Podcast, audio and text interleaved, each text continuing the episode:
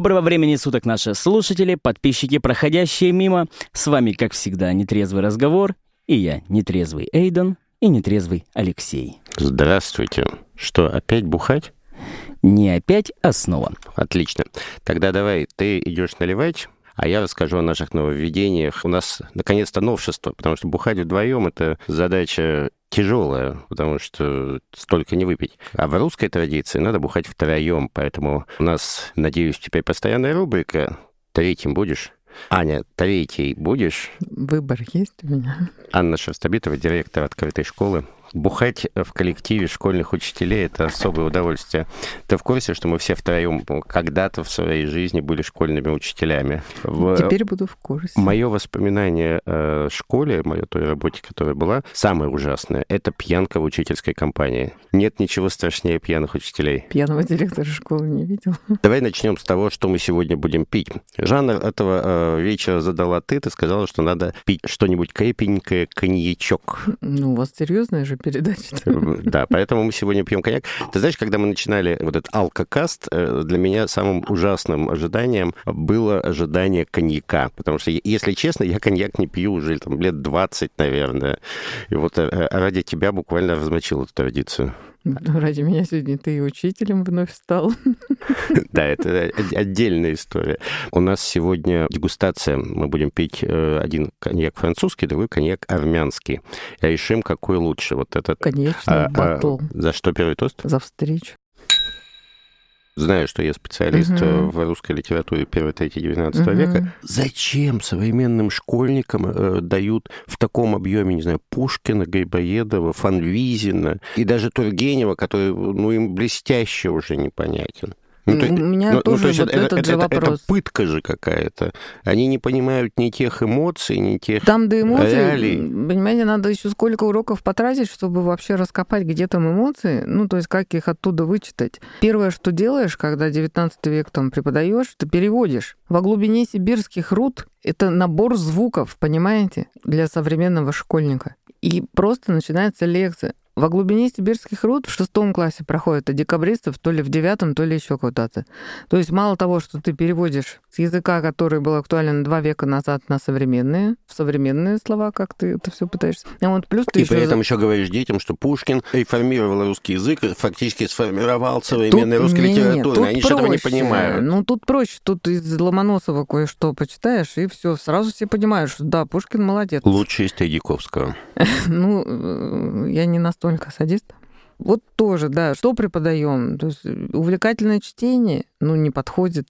Литературоведение, сам понимаешь, что там почти близко нету, если это не какой-нибудь класс, где два урока литературы Слушай, ну, каждый в, день. в основном сейчас в школе, на самом деле, дают литературоведение. Дети читать не умеют, не любят и не понимают эти тексты, а дают им литературоведение. Да где там литературоведение? Лёш, ты когда видел последний раз программу школьную по литературе? Нет там никакого литературоведения. Что там, понятие образа тебе дается?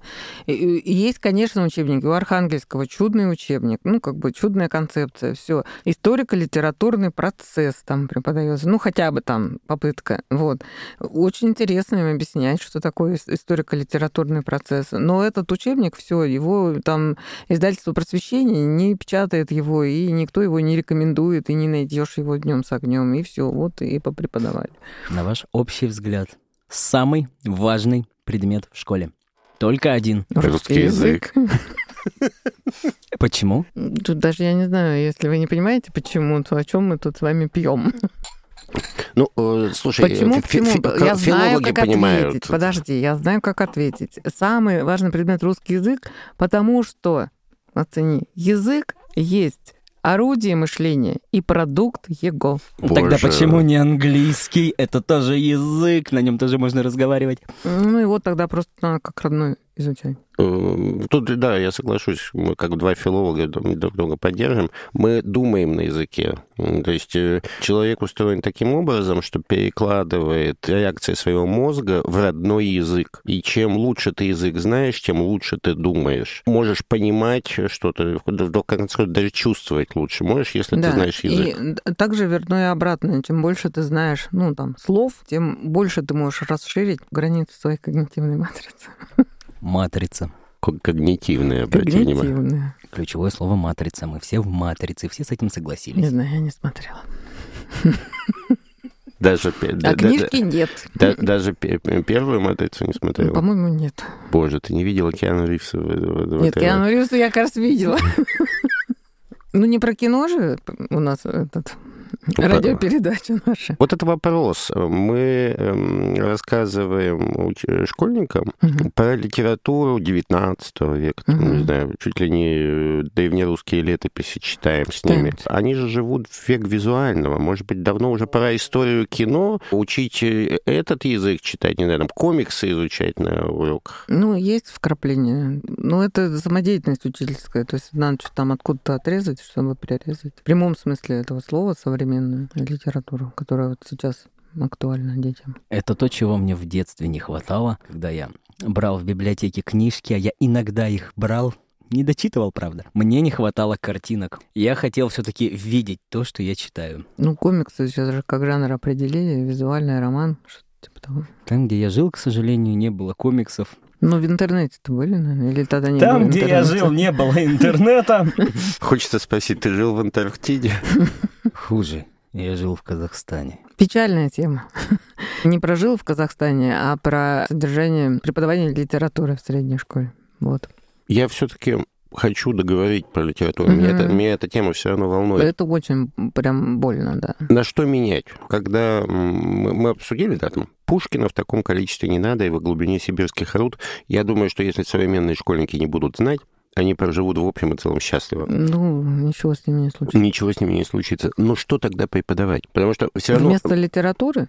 Вместо этих произведений, то есть что рассказывать? Это вопрос. Ну, так надо собраться да подумать. Вот давай мы собрались, давай думать. Я бы сделала курс обзорной мировой литературы вообще. С точки зрения историко-литературного процесса именно. То есть, чтобы это совместить с историей. Чтобы литература это не просто полка в библиотеке была. Это же был какой-то Библия, по-моему. Он как раз говорил про то, что школьное образование надо выстроить так, чтобы совместить все курсы, чтобы там история, литература, язык, биология, они все как бы говорили о том, как ну, вот постепенно ве- развивалось вероятно, человечество. Вероятно, там литературу с биологией, ну, можно, наверное, совместить, ну, не в той мере, а вот историю с литературой, но любую тему проходишь, там в конце всегда вот кусок, вот какая там была культура там в то время время. Музыканты, да поэты, да, это есть такое. Ну вот это бы я и расширяла. Я бы очень сильно совместила с мировой художественной культурой. Может быть, она на первый план бы вышла, если бы я придумала. А что делать с современной литературой? Я слежу более-менее за э, состоянием современной русской литературы.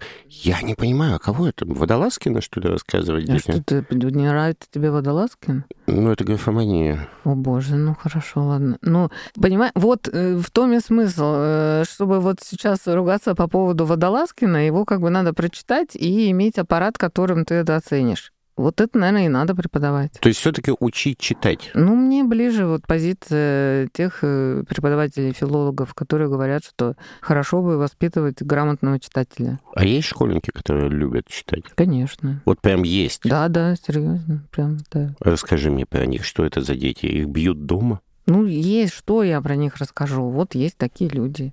Мы же тоже были, Нет, мы же тоже ну... существуем. Слушай, я, э, думаю, вот... я филолог, как моя дочь, по-моему, принципиально сын... не читает. То есть, причем она читала, в какой-то момент перестала, и она э, ходит в школу класс с углубленным гуманитарным угу. знанием. Видимо, с математикой а, все еще хуже. А, да? Она сдает как-то контрольные по литературе, пересказывает, там, не знаю, сюжет, проблематику и так далее, но не читает этих романов. Путем невероятных э, семейных усилий прочитала «Войну и мир». Больше ничего. Как бы, как бы на Достоевского пришлось пойти в театр, чтобы как бы у, у, углубленно за два часа пересказать «Преступление и наказание». Моего вот э, рекорд за неделю 20 20 страниц он текста прочитал, какой-то фэнтези, не помню я. Почему так вышло? В больнице лежит человек, все, для вас, ну просто пошел на крайние меры, как структурировать досуг в стационаре. Вообще никак. Ну, при этом комиксы, да, ему там прям интересно, персонажи еще на каких-то рисуют. Читать нет. Можно же просто краткие пересказы читать. Да можно, э, ну, ты просто сюжет узнаешь, то есть это, ну, мало отношения к чтению имеет, как к чтению литературы. Мне кажется, сюжет в литературе вообще не главное. Ну, ясен, Крастин, вы же знаете, Алексей Владимирович. А что тогда для чего? Там сюжетов что-то, их что, 14, что ли, да. которые все время повторяются. Не, ну все равно интересно же, чем закончилось. Ну вот да, краткий Ну, Куда это? Это, это первый уровень произведения, когда ты значит, следишь за сюжетом и следишь за чем, за чем это закончится. А Ну, для это- чего тогда еще? А, Зачем нет, следить? Для чего? Вот, по- для, для чего читать литературу, кроме как следить за сюжетом? Ну, получать удовольствие. От сюжета. Да почему? Э, От сюжета, но я не особо получаю удовольствие от сюжета, я вечно забываю. Я не могу детективы читать, потому что я там, не знаю, в, в пер- в первой четверти этого детектива все, я уже во всем запуталась, и я просто читаю. Но вот здесь как раз-таки можно это читать, потому что вот ты запутываешься и Ну, начинаешь и- читать, чтобы распутаться, Ну, пытаясь меня вспоминать, идет это мозговая деятельность. начинает. э, Ну, я так, ну, как бы это не моя мозговая деятельность, не мой. А от чего ты получаешь себе удовольствие при чтении? Я очень большое удовольствие от языка получаю, от того, как, э, ну, как в музыке 7 нот, так и букв 33 слов, то может, ну, скорее всего, их ограниченное количество, да, там в корпусе же считают, сколько их, вот. И они так бац, сложились вот так, и вышло вот что-то такое, чего не было раньше. И от чего у тебя там, может быть, дух захватывает, или тебе противно. Ну, Или какое-то ты отношение к этому формируешь. Ну, то есть это для тебя своего рода музыка. Ну, наверное, скорее всего. Кого из писателей ты любишь? У тебя есть любимый писатель? Я, я просто всегда в таких случаях теряюсь. Кто, Я кто вот твой, тоже кто твой любимый не писатель? успела возмутиться. Ну что за вопрос? Если уж прямо совсем-совсем любимый, у меня два вот прямо вот вообще несравнимых ни с чем, это Набоков и Платонов. А если вот ситуация такая, самая банальная, там, не знаю, ожидается поездка на необитаемый остров. Подождите, давайте выпьем за великую русскую литературу. За Владимира Владимировича Набокова. Вообще. А я Что- все-таки что, что вернусь. там, там по необитаемый остров? Что возьмешь с собой? Да. На У, обитаем... ва- на у вас есть возможность взять а, две книжки. Окей, две Недавно, книжки. Первая... недавно в Фейсбуке, не помню я в каком сообществе, вот это обсуждалось. И все там филологов полно, есть такие, ну да, мы такие дураки. Вместо того, чтобы взять керосинку, Вот. спички, там это, мы такие с книгами. Тут ключевой момент. Именно в самом вопросе, собственно. Есть возможность взять две книги. Одна книга — это, допустим, какая-то полезная, может быть, э, справочник растений или что-то еще. Вторая — строго литература именно для удовольствия. Ну, видимо, если на необитаемый остров, придется брать Робинзона Круза. Да-да-да. Ну, Как- логичненько, Ну, да. слушай, об- образчик, э, как это, хозяйственности, да? то есть- И в том числе. А, слушайте, я очень не люблю вот эти вопросы серии. Да, тоже Если бы вы улетали с Земли, то какую вы книгу взяли с собой там в космос? И я понял, что я бы не, не взял ни одной книги. Да, По- Потому что э, э, ты эту одну книгу возненавидишь через какое-то время, просто как бы за- зачитав ее до дыр. Лучше про все книги вспоминать то, что ты читал. Ну, или взять какую-нибудь любую просто, которую не читал. Ну да, хотя бы, э, Ну, там, вот э, хотя бы на несколько Почитать, дней, на несколько почитать. дней почитать, Взять, да. почитать. А ты бы какую книгу с собой взял? 11, 22, 63. Кинг. Ну, Вообще, в мою сторону это был очень нечестный вопрос. Кто, кто говорил, что жизнь честная штука?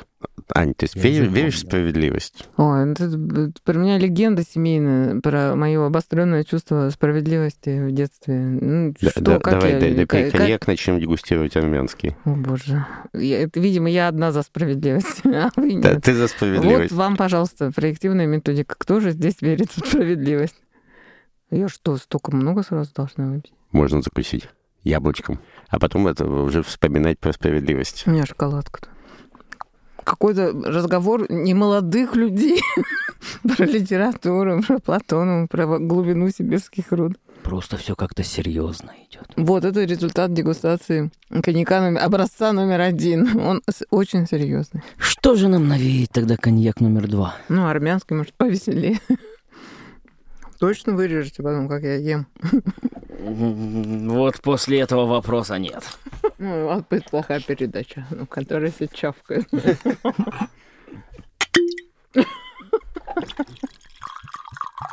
Прикол, он еще и спел. Коньяк это.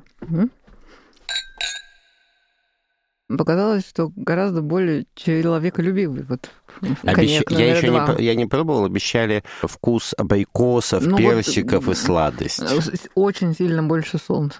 Ну, когда мы сидим в темной студии, А без солнце. окон, а, он- а на, на душе у нас солнечная Уважаемые радость. слушатели, вы не видите, но у нас еще есть абсолютно оранжевого цвета мандарины. У нас очень солнечно. Сейчас мы ими начнем кидаться. Боже, нет.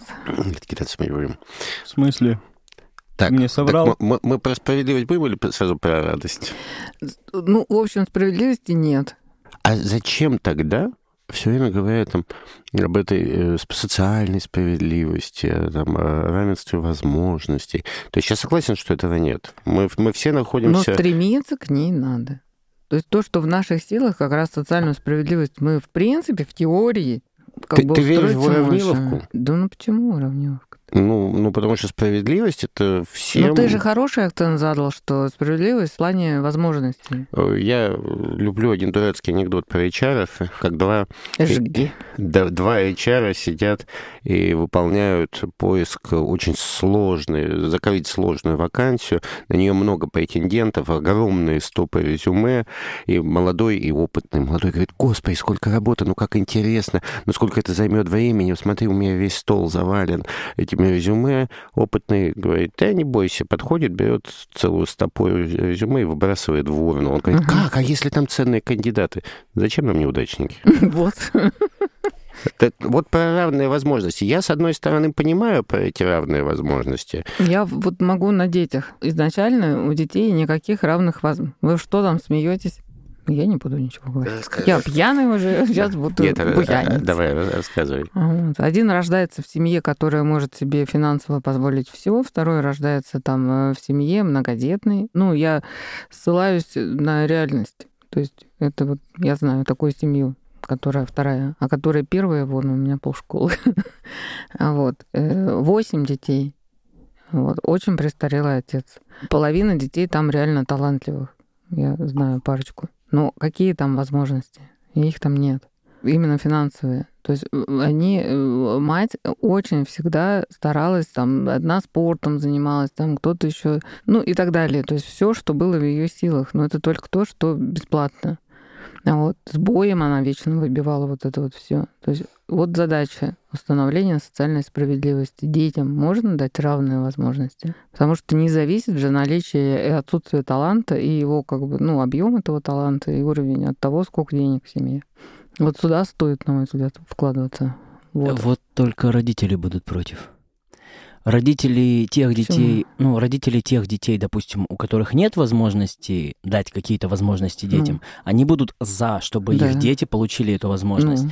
Я думаю, большинство родителей, у которых эти возможности есть, они будут мягко говоря, против, чтобы ну, на их том дети... и государство, чтобы установить свои правила. Ну, государство сегодня, да? Ну, что-то типа. Вот. И потом... Государство э, это я. Ну, Людовик XIII, кажется. Боже, я не знаю их по счету. Как в роддоме, когда я Филиппка рожала, говорили про новорожденных, кто же их считал. вот, также и Людовиков, кто их там считал. Вот. Не-не-не, за, за, за деньги можно еще какие-то там возможности приобрести. Но вот этот там как бы нормальный минимум, ну, так вот, по сути, для этого как бы есть там, типа, бесплатное образование, бесплатные секции. То есть это разве ну, не равенство получается? Бесплатное образование, ну ладно, да, там. И то, как бы, это же, ну, миф. Нет никакого бесплатного нормального образования. Мы не а говорим про нормальное, мы просто про образование. Хотя бы какое-то, чтобы хотя бы чему-то детей научить. Ну, ну, я, скорее всего, говорю больше вот про развитие других интеллектов, там, художественного, спортивного еще. Хоккеем без денег нет смысла заниматься там хоккеем, фигурным катанием и так далее. А вот плавание еще ничего, там хоть меньше покупать. Да, трусы и очки. У меня сын-то почему в бассейн ходит, как вы думаете? Экономлю. Вот. То есть вот в этом смысле... То есть ему там, не нравится? Да. Почему Вы его заставляете? Ну, я, конечно, сначала-то заставила, а потом ему нравится со временем начал. А почему не на бокс? Ну, а синяки я не пережила бы. Так, а ну... сотрясение мозга? Так, так нормально. Да, это вообще не рассматривается даже. Зато если что... Не-не-не, вот с плаванием у нас нормально, полная гармония, всем все нравится. Если что, можно уплыть. Кстати, вот если попасть на Титаник, можно не утонуть. Там они ведь не от того, что плавать не умели, тонули-то. Вдруг не умели. Так, это, надо это, срочно это... запивать вот эти последствия французского коньяка армянским. Давайте, за радость. За радость. Но надо только чоканье записать с хрустальных рюмок он будет вот... Он, он будет такой, да, вообще. Это у меня папенька, царство небесное, вот прям он любил. Он прям аж специально их купил, эти рюмки хрустальные, значит, и это, давай. Значит, надо было по его теории вот так вот взяться за ножку пониже и так легонько. Ну, И э, давайте попробуем. Это не, ну, это не хрусталь. это- Неважно, Это да, звук тут должен. Да, измениться. давайте. Ну, должен, конечно. Физика. Вы не учили, что ли, в школе? А также можно сравнивать э, звук чокающихся рюмок, ну, там вот только налито, там, от, ну, а, разный объем налитого, и как Ну, это влияет меняется на тон звук. звука. Можно график построить. Это алгебра. А, нет, это, нет, это алгебра. Или геометрия. Нет, график это, наверное, все-таки алгебра. Алгебра. Вообще это урок музыки. От количества воды... Сольфеджио, точно. Да. От количества воды изменяется именно тональность звучания стекла. Слушай, вот, кстати, про урок музыки Мгм. и про то, что пре- преподавать. Я вот все время думаю, что есть вещи, которые там в школе все-таки, наверное, не нужны. Зачем нужен ну, в школе урок музыки? Ну, то есть, Я приемлю только в э, разряд, ну вот э, в виде музыкальной художественной культуры. То есть знать, вот тебе Чайковский, вот тебе там кто-нибудь еще и так далее. я еще английский не понимаю. То есть, э, ну, невозможно как бы там за два урока в неделю изучить язык. То есть, если Так тебе нужен язык, это Ну, э, ну, нужно просто отдельно ходить этим заниматься. Понимаешь, нужно еще самое главное, чтобы изучить чужой язык, мотивацию иметь. Ты либо билингв, у тебя в семье, вот как у... Тоже есть у меня приятельница, она по-русски разговаривает, муж у нее француз, он разговаривает по-французски, друг с другом они разговаривают на английском, потому что, ну, на момент их, там, начала э, их истории она не знала, например, французского, а он русского, английский оба знали, вот. И дети, вот, они там не билингвы, а бог знает что вообще. Один английский выбрал, там, вторая русский, вот. Это один вариант. Все, они все языки выучат, все три. Вот. А не имея мотивации, то есть вот я приехал там, не знаю, ну из Стамбула я приехала, все, мне плохо, я не могу там, я пять минут прошу там кофе, ну, в общем, я еле-еле. Вот, думаю, я все, мне надо учить. Насколько мне хватило? Три, что ли, там недели. Когда я еще туда поеду? То есть первое это мотивация. В школе же ее в основном искусственно создают. Ну, ты когда оказываешься в кругу людей, разговаривающим на языке, ты неизбежно за три дня погружаешься в это и все равно начинаешь хоть что-то И- говорить. Либо у тебя есть мотивация. А если этой мотивации нет, То, то это все очень проблематично. более бессмысленных занятий, чем урок э, английского языка, я в Я- школе не помню. Ну, да. Я немецкий учила в школе, в институте. Спроси меня что-нибудь. Ска- Скажи что-нибудь по-немецки. Mir bitte ein Zigaretten. Жаксы, жаксы. Ну, да, фантастиш, классика. Что там, какая рюмка-то? Вот. Хотя я раз э, на филфаке училась, э, то есть у нас специализация, ну, то есть немецкий, мы литерату- ну, литературную критику переводили. У меня там пятерка, как А надо. вот такой вопрос. Вот ты говоришь, что типа зачем английский в школе тудым-сюдым, да, значит? А куда сейчас без английского сейчас? Извините, мы как бы даже даже то, что живем в России, но очень часто нужен именно английский. Да, как только ты это осознаешь, ты его быстренько учишь. Ну, следовательно, он нужен. Ну, кто спорит? На- Надо. Алексей. надо- надо поменять сам подход. Вот и я, Конечно. я за то, чтобы менять подход, потому что стандартные уроки ни на что не мотивируют. Нужно помещать человека в такие условия, чтобы он сам это изучал. Конечно. Я предлагал, э, когда делал программу для университета, э, убрать английский язык, что принципиально невозможно, потому что это в стандарт заложено. Да, да, Убрать вот, английский язык, но э, приглашать преподавателей по предмету основному, который как бы нужен, англоязычного, чтобы они читали лекции на вот. английском. Понимаешь, это вот Студенты, зная это, сами пойдут и выучат этот язык Вот за пределами университета. твой менталитет, он немножко выше уровня э, тех, э, кто принимает решения о нашем образовании. Я даже не знаю, как хорошо это или плохо. Плохо, конечно, тебе очень тяжело жить. Ну, давайте, за трудную жизнь. Частотность звука, частотность воспроизведения произведения звука увеличилась. С армянским, заметьте, коньяком. Ну, то есть армянский выигрывает. Однозначно. А в следующий раз надо их просто меня местами еще поменять. Да, да. Слушайте, а если честно, мне больше нравится французский. Ну, скажем, я бы сказала, что он как бы, ну, поблагороднее, побогаче. Да, он побогаче. То есть, Но это- я же а- сразу а- сказала после первого глотка армянского, что в нем больше человеколюбия. Ну да, э, э, этот, он, он, он радость нереально, как бы на, Ну, на- на ну. сердце навевает. Хоть про русскую литературу, может, перестанем разговаривать. Стандартная рубрика. О чем-нибудь несерьезном, Алексей, У вас предлагайте. рубрики прям. Почти. Как это, по поводу серьезного, несерьезного. Мы вот э, как-то упираемся за школу, образование, Не русскую знаю, чего вы литературу. пристали. У меня вообще трагедия моих последних лет, ну, не трагедия, так драматичненько. Со мной вообще люди перестали говорить на, другой, на другие темы, кроме школьного образования, Я- я- детей. я- Дети вообще никогда не входили в круг моих интересов. Я вообще считаю, что ты на самом деле, как это, самый несерьезный человек, которого я знаю на свете. Вот, хорошо, я вам стихотворение тогда расскажу. Я немного знаю стихов без бумажки, но это знаю. Мурка задумчиво в небо глядит. Может быть, там колбаса пролетит. Мысль, что бывают еще чудеса, даже приятнее, чем колбаса. Прочитала и поняла, это, в общем, не такой уж и смешной и несерьезный стих. Слушай, да, как Русская литература не отпускает. На протяжении всего стихотворения я пытался подобрать э, рифму ненормативную. Я ждал, где ж там будет мат. Давайте поставим лайк. Ну, давай о чем-нибудь поговорим. Давай ты тему задашь. О боже, ну я вообще не понимаю. Ну, слушай, ты как-то при- пришла к, двум пьяным мужикам. Нет, я когда пришла, мужики были трезвые. Но они сейчас более-менее... Сейчас они уже чуть-чуть не трезвые, но еще не пьяные. Вспомни молодость, о чем разговаривают с нетрезвыми мужчинами. Что с ними разговаривают, реально? В основном, наверное, тоже о русской литературе. Вот это самый нестандартный ответ. Зачем с мужчинами разговаривать о русской литературе? Мне кажется, если с ним об этом нельзя поговорить, он вообще как-то в разрез мужчин. То есть как не, не выглядит как мужчина. Ну нет, неполноценен. Боже. Как это приятно. Ну, с ними просто разговаривать не надо, и они вот, ну что... Не косись! Ой, не косись! А чем вам русский рэп не литература? О, не, э, вообще нет. Просто Вот я это не рифма есть? Есть. Смысл есть, не всегда, но Вообще я есть. никак не могу понять. Ну, как бы уловить мне сложно в русском рэпе смысл.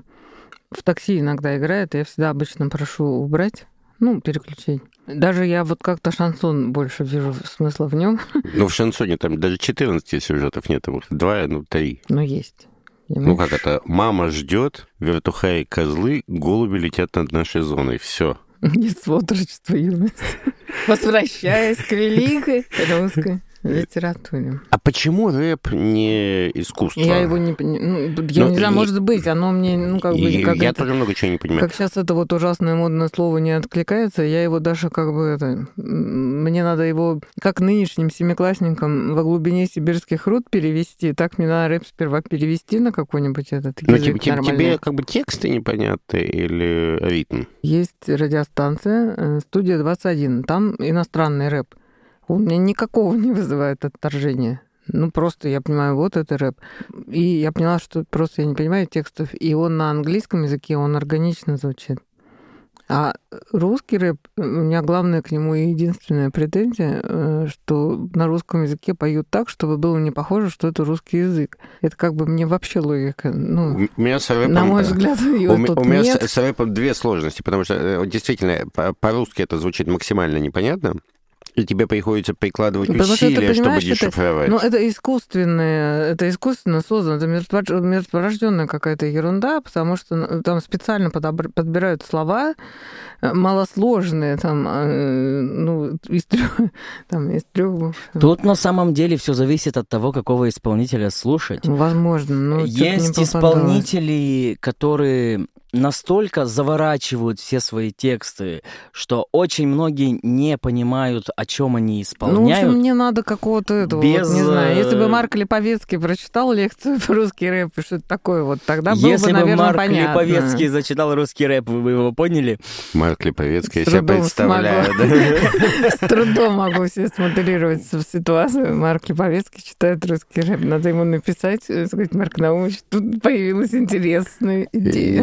Интересная э, да, идея. Вторая сложность, которая у меня есть э, с русским рэпом, ты когда эти слова считываешь и начинаешь как бы смысл реконструировать, обнаруживается очень часто примитивность эмоций. То есть, Боже, это, вот то есть это, это, это тот же самый шансон зачастую, да? То есть, когда ну, я тебе говорю, что два, два сюжета, как это, да мир, мо... мир жесток, меня не понимают. В моем понимании в ушаночке просто бездна, понимаешь, смысла и всякой вот этой вот. Э, в рэпе я как-то, ну, может быть, нет, я какого-то модного слушала, э, вот, по-моему, пару композиции тоже что-то я как-то нет. Ну, на самом деле, если вот именно вот по такому принципу рассуждать, ну, в общем, литературоведы, когда Половина объяснят... классических стихов можно подписать ровно под те же критерии. В смысле, То есть мир там, же, те, мир какие? там те же самые Классических сюжеты. стихов про мир жесток я вообще практически не знаю. Они про другое. Ну, слушай, далеко не все песни про мир жесток. Если брать рэп, подавляющее число песен именно из тех, которые вот... Несчастная в общем, любовь. Несчастная любовь, в принципе, любовь. Сколько стихов про любовь? Много. Вот именно. А кто про любовь вообще писал? Пушкин писал про любовь, нет? Ну, половину, наверное. Ну, да любого ну, писателя. ты клонишь? Вот прям. Ну, просто вот сейчас годы. речь идет о том, что вот э, рэп какой-то недалекий, потому что вот в нем мало сюжетов, и он читает про вот это, вот это, вот это. Так, господи, половина того, что считается классиком, исполняют, пишут про то же самое. И это воспринимается людьми нормально. Ну, видимо, просто нам язык не современен. То есть мы... Вот я говорю, это как вот во глубине сибирских руд непонятно нынешним семиклассникам, так и нам. Мы вот эти семиклассники, которым. Да, мы семиклассники. Тут, вероятно, просто совпадение. Там. Причем не слова понятные, а... По отдельности мне, каждое слово я знаю, что да, значит. Синтаксис начнем с того, что там нет. И, видимо, в этом есть некая эстетика в отсутствии синтаксиса. Нам перевод нужен. Ну вот да. Easy. Real talk. Попробуй рассказать как-то, в чем прелесть рэпа? В том же, в чем прелесть абсолютно любого произведения. Любое стихотворение, которое написано, если оно написано не просто машиной, потому что надо, а от души.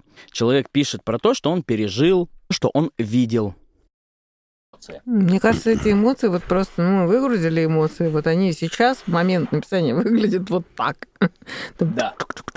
Вот, То есть, э, ноль, реф... ну, ну в моем понимании это ноль, ноль, ноль рефлексии, рефлексии да. и как бы отсутствие вот как бы надсмысла какого-то, что ли, или что? Очень много людей, которые слышат эту песню, эту композицию, в которой нет рефлексии, она написана просто вот на эмоциях, испытывают сейчас или через какое-то время примерно то же самое, что испытывал этот исполнитель в то время. И почему это так популярно сейчас? Потому что, во-первых, это просто, там нет какой-то вот такой замысловатости. Во-первых, это красиво. Вот туда будь так любезны несколько долек мандарина положить. Это практически рэп. Будьте так любезны. После того, как вообще умер соцреализм, и Лещенко и Зыкина перестали быть главными героями советской эстрады, и когда мы там слушали на кассетах «Мы гороховые зерна», «Хлоп-хлоп», Кормильцева, не зная тогда, что это Кормильцев, великий русский поэт. Мы а считали, вот. что это Бутусов. Ну, естественно. Вот, то есть нам-то тоже как-то было понятно, и нам было непонятно, почему другим непонятно. Вот, а для мамы моей, ну, например, это было вообще, это что такое? Ты знаешь, язык поколением языком поколений, но я привык э, в стихах видеть надсмысл. Ну. То есть для меня ни, ни одно стихотворение не есть чистый срыв эмоций. Более ну. того, эмоциональные стихи, которые там... Я знаю, что на, ты на, не на, любишь Полоскова. На филфаке, которые писали там каждый второй... На ну, филфаке то... у нас лично никто не писал стихов. У нас спортфак в основном писал стихи. И преподы ржали все время. Ну, это, про, что, ну, это говорит... про срыв эмоций. Я ее люблю, она смотрит в другую сторону. Ну, это такое, так вот о, я уже размечталась, что меня еще раз позовут, вероятно, нет, потому что со мной очень скучно. Я поняла русская литература и все такое. Вот. Ну и все, я обиделась и забыла, про что я хотела сказать. Подожди, ты про спортфак рассказывала. Ну нет, а потом после, на спортфаке все писали стихи, и преподы говорили, на филфаке хорошо работать, никто не просит оценить стихов. А в спортфак, говорит, приходишь, все вот как бы почитайте, почитайте. Слушай, ну по сути, абсолютно в любом стихотворении абсолютно каждый человек видит свой смысл. Кто-то его в одном и том же видит больше, кто-то его видит меньше. Ну вот, а кроме своего смысла есть еще какой-то некий смысл, который ты который понимаешь, когда ты прочитал да. там тысячу стихотворений. То есть это, это же всегда Может, какая-то проблема. Ну, волшебная как... конструкция, магический кристалл, если угодно. Он да. строится по определенной форме, там есть ритм, есть рифма, ну, да. есть э, оригинальное слово употребление или наоборот ну, стандартное. Ну, и читатель ждет уж рифма розы, розы и да. вот лови ее, ее скорее. скорее. Ну, мы, видишь, Лёша, конечно, сейчас с тобой тут как вообще старые снобы выступаем. Вот. Потому что э, мы все таки не самая распространенная, не самая многочисленная категория читателей. То есть мы же еще и, ну, как бы это есть наша профессия оценивать тексты. Поэтому, да, наше мнение вообще не релевантно. Так выпьем же. Выпьем же за релевантность. За богатый, за богатый словарный запас. История mm. про э, уровень моего снобизма. Я, вот. и, я искренне не люблю Ильфа и Петрова. То есть для меня «12 стульев» как текст — это низкий жанр. Я не могу это читать. По-моему, это и есть низкий жанр. Ну, как бы это хороший такой низкий жанр. Ну и... Ну, ну, ну, ну плюс слепок времени там. Да, я понимаю, что в этом очень много сатиры, что, но э, вот эту вот страсть ну, своих нафиг... сверстников к цитированию «Золотого теленка» и «12 Ну, это стульев», же не я... филологи делают, верно? Да. Ну что, мы бесконечно, ну, ну, ну, бесконечно ну, произносим ну, тосты. Ну, за снобизм. Да. Хорошая передача. Кто И темы интересные.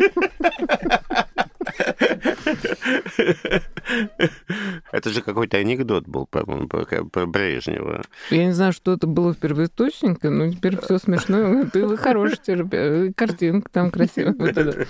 Ну, то есть под любое можно подверстать теперь. Рубрика провокационные вопросы. Да ждем, пождем с утра до ночи. Нет, да здесь вопрос сейчас к Алексею. Ага. Опа, опа, напрягся. Взял в руки бокал, сейчас чокнемся, и раздастся вопрос. Итак, Алексей, понимаете ли вы свою дочь? Алексей такой это представитель патриархального отцовства, ничего, он там, может, он и понимает, но не принимает. Господи, видели бы вы сейчас это выражение лица. Как его описать? У меня словарного запаса не хватает, чтобы его описать. Патриархальное отцовство, все уже я описала. На, самом деле это не патриархальное отцовство совершенно. Э, я, наверное, очень плохой в этом плане отец, потому что я не только понимаю то, что с ней происходит, я с какого-то момента это понимаю, более того, я считаю, что э, ребенка довольно рано надо отпустить. И когда человеку 15 лет, мое мнение, моя позиция по отношению к нему, она даже уже меня не волнует. Если это волнует мою дочь, я, наверное, как-то сильно удивлюсь. Да, конечно, не волнует. Не льсти себе. Я, что значит не льсти себе? Ну, в смысле, даже в мечтах не льсти себе.